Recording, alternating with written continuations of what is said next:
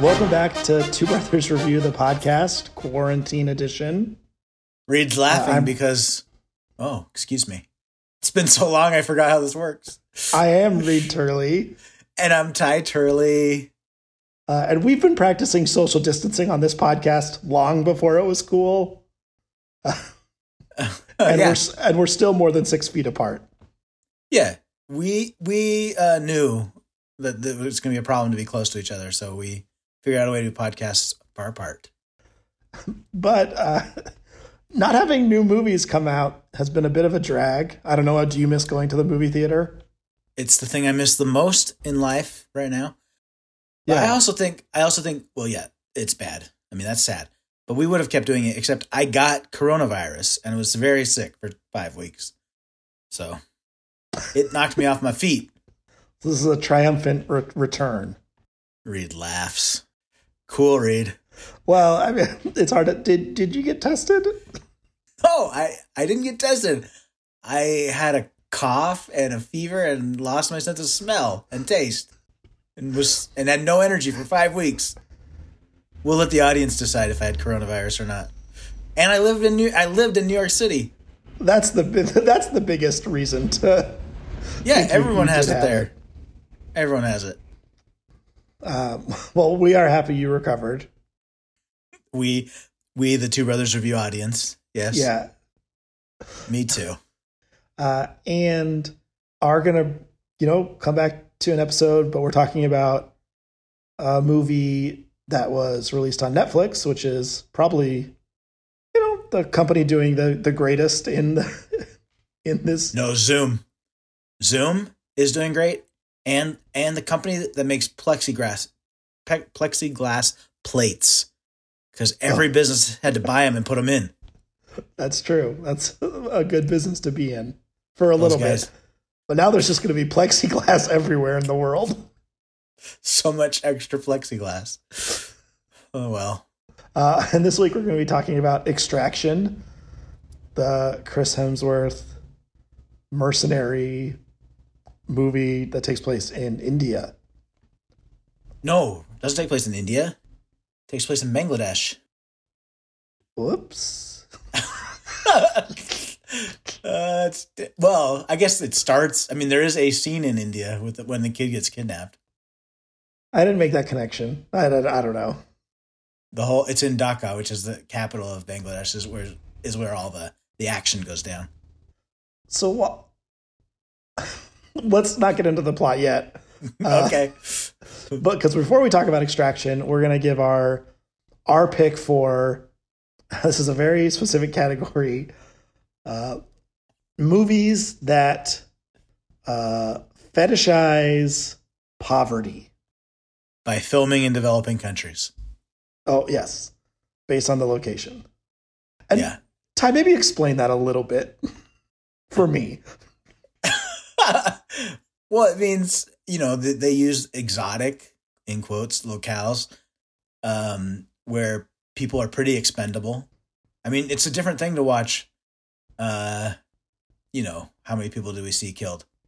hundreds 300 Bangladeshis killed in slums. That just feels different. I think they're using they're using the fact that we can stomach that easier as a Western audience.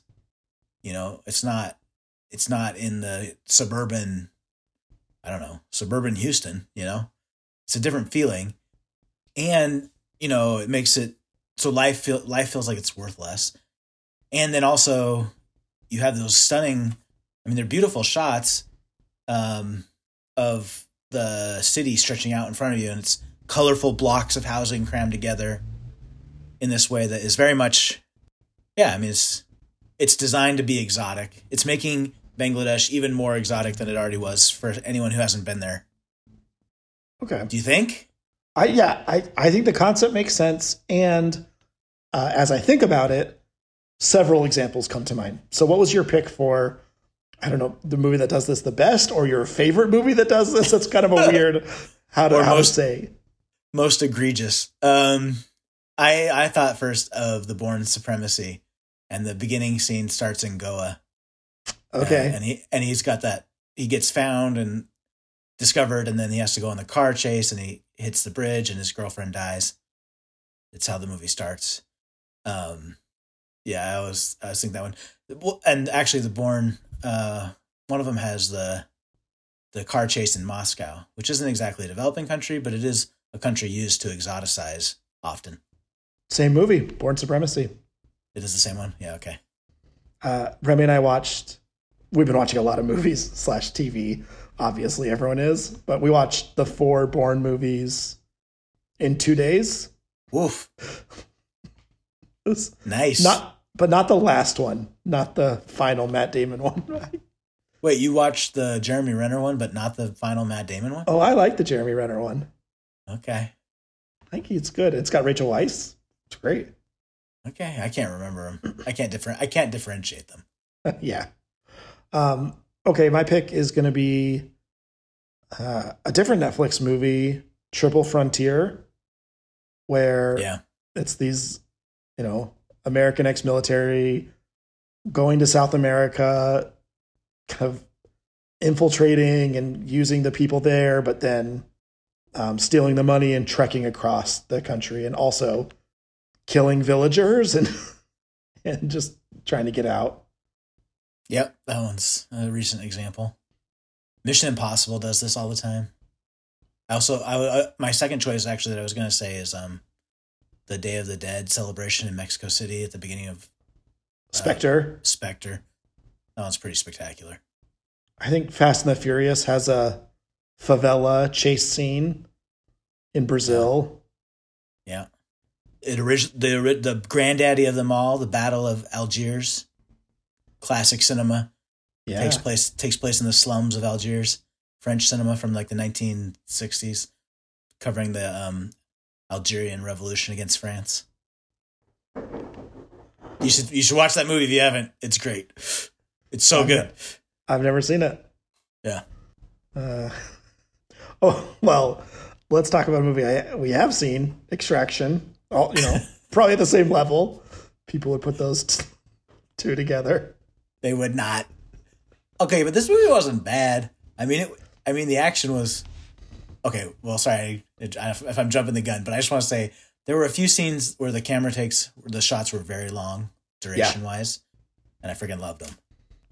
Uh, yeah, I think the the movie is at its best in that really long kind of one take transition from the jungle to the car and then it just keeps going where it stays with them going in through that apartment complex and the camera is you know shaking and moving but i mean it's it's got to be like over 10 minutes of one shot right like Yeah, without cuts and edits yeah, I love that. and i What? I don't know. I think that, and then the fight scene at the at the bridge at the end is just very gruesome. Right? I was surprised at how how bloody this movie was. Yeah, more bloody than a normal action thriller, kind of. I th- well, I mean- I- It's No, more bloody than on par, but I also felt bad because a lot of times I, I had this on the movie. He's killing a lot of policemen, yeah, and their their leaders might be corrupt, but these guys can't all be corrupt. I mean, so they're just policemen trying to do their job. yeah. I had the same thought for sure. It does. I mean, that's that's why it it's like- bothers me. Well, yeah, it's like maybe I don't know. He won't kill kids. That's good. He'll slap them though. He slaps a kid. I mean, wasn't that scene hilarious though? Too though, I don't think I've ever seen that in an action movie where a tough guy has to fight a kid and he like can't do it full bore. He has to hold back. That was funny. No, that, that was it was good, but sad that, these kids are like, Very "I'm gonna sad. kill you." Very sad, but but he. I mean, he did what you like. He he did what a person really would do. Like He's like, I have to the kid." incapacitate this person, but I am not going to murder a twelve-year-old. yeah. So Well, yeah, no, I, I I hated feeling like the. I had that exact same thought of, dude, these cops are just doing what they're told and they're getting slaughtered. But yeah, so I I didn't like that part about it. but this movie does fall into another trope that I've we've talked about before that I, I am a big fan of of like someone just being really good at their job. Yeah, but it had two people being really good at their job because Sijo was, I thought Sijo was good too, and He was definitely good. and terrifying when he was wearing that like hood over his head in, on the boat. Like that was Yeah, that kind of wasn't it. Wasn't his face mask shiny or something? It was yeah, I yeah, don't know. scary looking. It was good. So maybe just the, the reason he was there.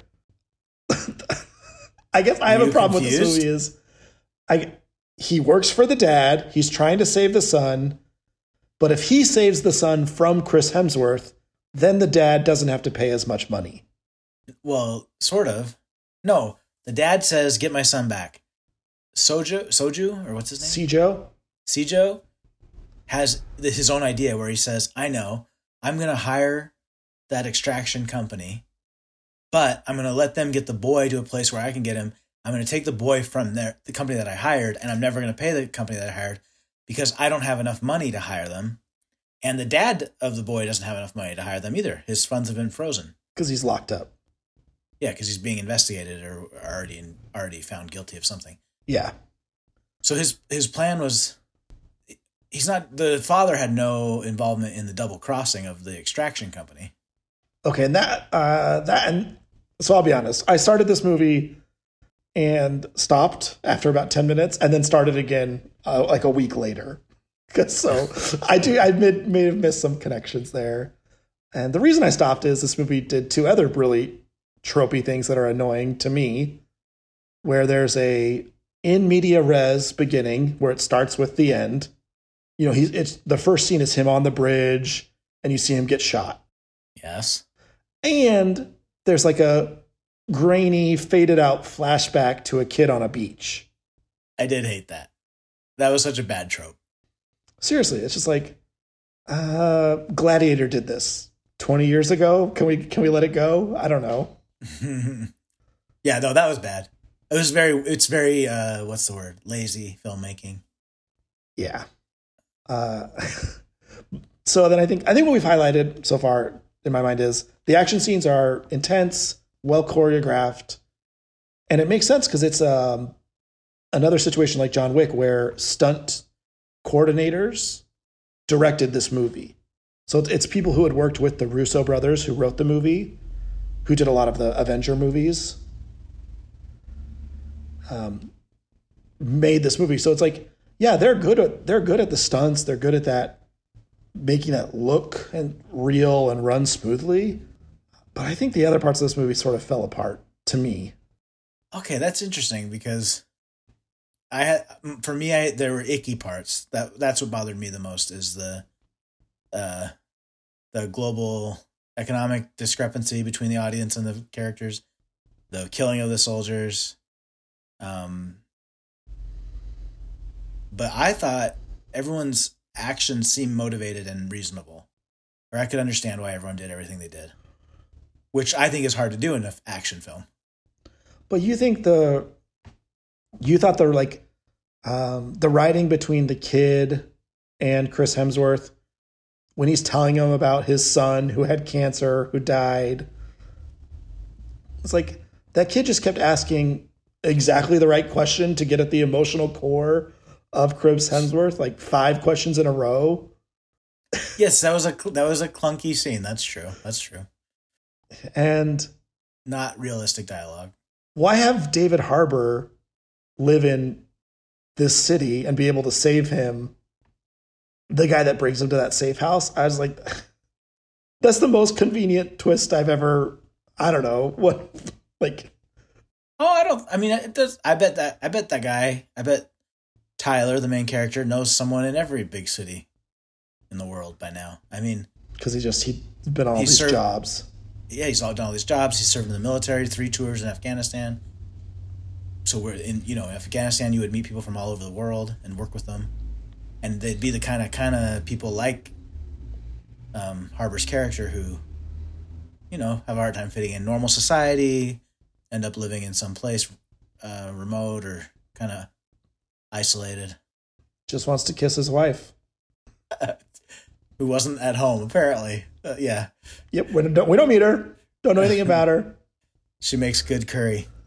Um, okay, and then how did you feel about the setup of the the bad guy, where I think we're introduced to him Killing kids. on a roof, thro- his- where his henchman throws a kid off the roof, and then he wants a kid to cut his finger off, okay, Which- you're saying it. which later the kid does on his own. Unprompted, he delivers a cut off finger to a nightclub. Yeah, Reed. I don't know. I I was I was suspending my. It was a willing suspension of disbelief for me. That stuff didn't seem crazy. I mean, it's horrible, obviously. He just seems so young. I was surprised to feel like, would a mobster boss in this city be, I don't know, 30? I think so. That guy was ruthless. I mean, he was a really bad. He was a of villains. He was a pretty bad villain, but he does say this very self aware thing, which I think I liked. To the kid who cut off his finger, look, there's always going to be someone who's bigger than you. Yeah. Like he didn't. He he actually seemed like a real. He was a very evil villain, but I also thought like, yeah, I it, it's not cartoonish. Yeah, not so cliche. I, I like throwing kids off. Make I don't know. There's some cliches there, but I think him also just being like, well, you got lucky too, and maybe that's that's better than being smart about stuff. Yeah. Wait, what other movies throw kids off buildings? I feel like I No. I was I was I was like sick in my stomach when that scene happened. I was like, oh my gosh. No, no, sorry, no other movies throw kids off buildings. That's pretty bad. Those guys are bad guys. But that's the kind of thing that I guess happens in developing third world countries. No, even that's an extreme. That's extreme, right? Well, I don't really I don't know that much about I wouldn't I wouldn't assume it happens in developing countries. I would assume it could happen with any gangster anywhere. I mean, I don't know. I- I'm not saying it's more likely to happen in Bangladesh than in India. I mean, uh, it's Italy, you know? Like, yeah, I just don't know how, how really realistic it is. it's pretty messed up. Well, I guess it shows he would kill a kid, but Chris Hemsworth would not. Yeah. Yeah. So, do you think there's going to be a sequel? Did Chris Hemsworth live or die? I think he lives. I think they set up his ability to hold his breath underwater, and they show the kid practicing at the end, and then there's that shadowy figure Yeah. that you don't see, but I, I would guess it's Chris Hemsworth. Yeah, I think so too. I mean, he probably got paid a lot of money, but doesn't he want to be in movies that are going to get distribution? Or I guess the quarantine makes everything weird. But why is Chris Chris Hemsworth in this movie? Well, he knows the Russos, right? That's true, and they did produce so, it. So he's probably doing them a favor. Uh, I bet he gets paid the same for this as a Hollywood as, as a movie that goes to theaters. So I, for him, I bet he doesn't care. And the world's totally changed. A, a Netflix film now is, you know, it's Roma and The Irishman, and no one cares. That's true. There's more distribution. Um, the thing that I I read about this movie is they changed the location. So when the Russo brothers wrote Yeah. it, it was supposed to be in South America. Yeah, but Netflix adjusted. I don't know if Netflix did or in production they decided to change it to have a, a broader appeal to that market.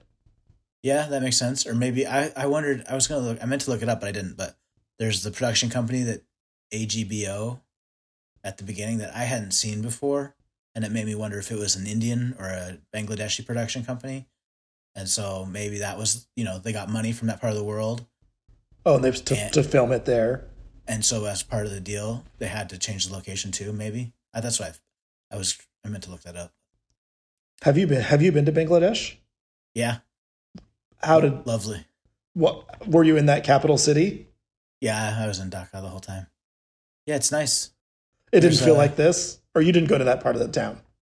No, I was in the center of town, which is where this was. I mean, I didn't understand that it was um, a series of like an island where you could only get off of with bridges. I, I didn't have that sense when I was there, so that was kind of surprising to me.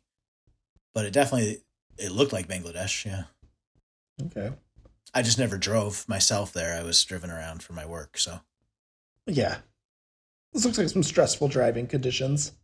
yeah, yeah, it would be. Uh, did you have other things that you liked or disliked about this one? Well, I just I just wish, or I just commend the filmmakers for doing those long shots. That that would be really hard to do. yeah, and to figure out how to make those transitions and the chore, I don't know.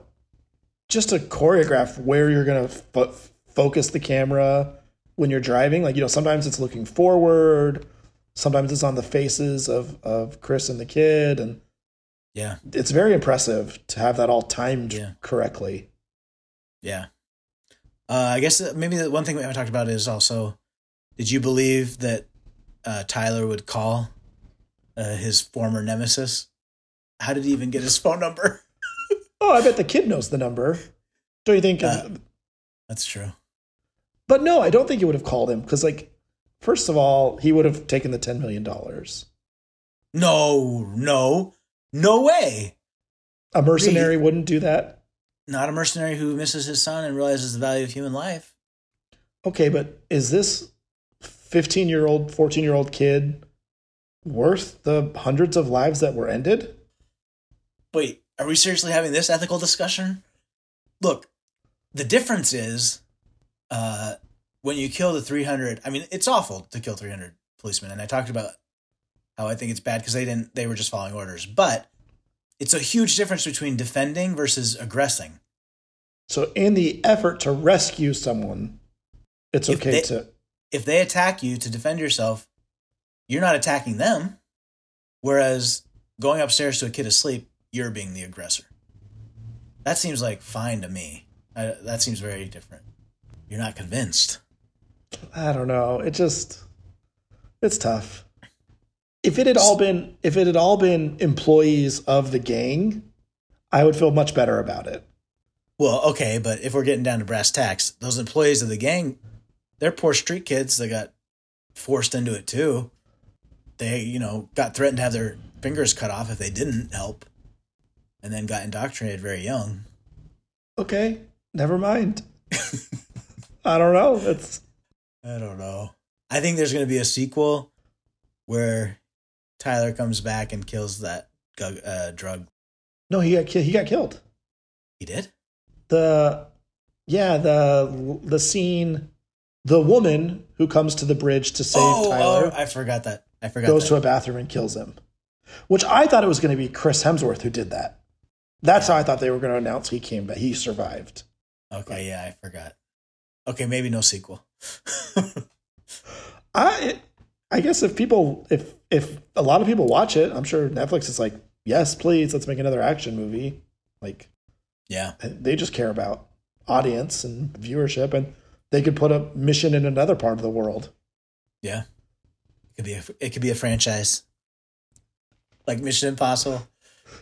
Oh, there's so many franchises. I don't know. I mentioned that one. the Mechanic comes to mind. But Mission Impossible was not envisioned as a franchise when it started. And nothing was envisioned as a franchise in the 90s and right? Like that wasn't how movies were made. It's just different now. Probably. That's probably true. Uh, all right, Ty, what would you rate Extraction out of 5? I'm giving it a three.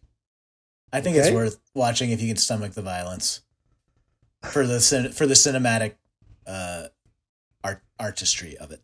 I think if that's all you want to see, I would just Google the the one shot. Uh, I'm going to give it a 2. Okay. I think enough enough don't have to- clunkiness and the kid flashbacks and how it starts. There are enough there are enough problems for me that yeah, a 2. you don't have to Google it. You can just go on Netflix and Reed will post in the posting of this podcast the time code at which the long shot happens. Uh, Ty's giving me so much credit and responsibility. Uh, That's what we call pimping out in improv. oh, jeez.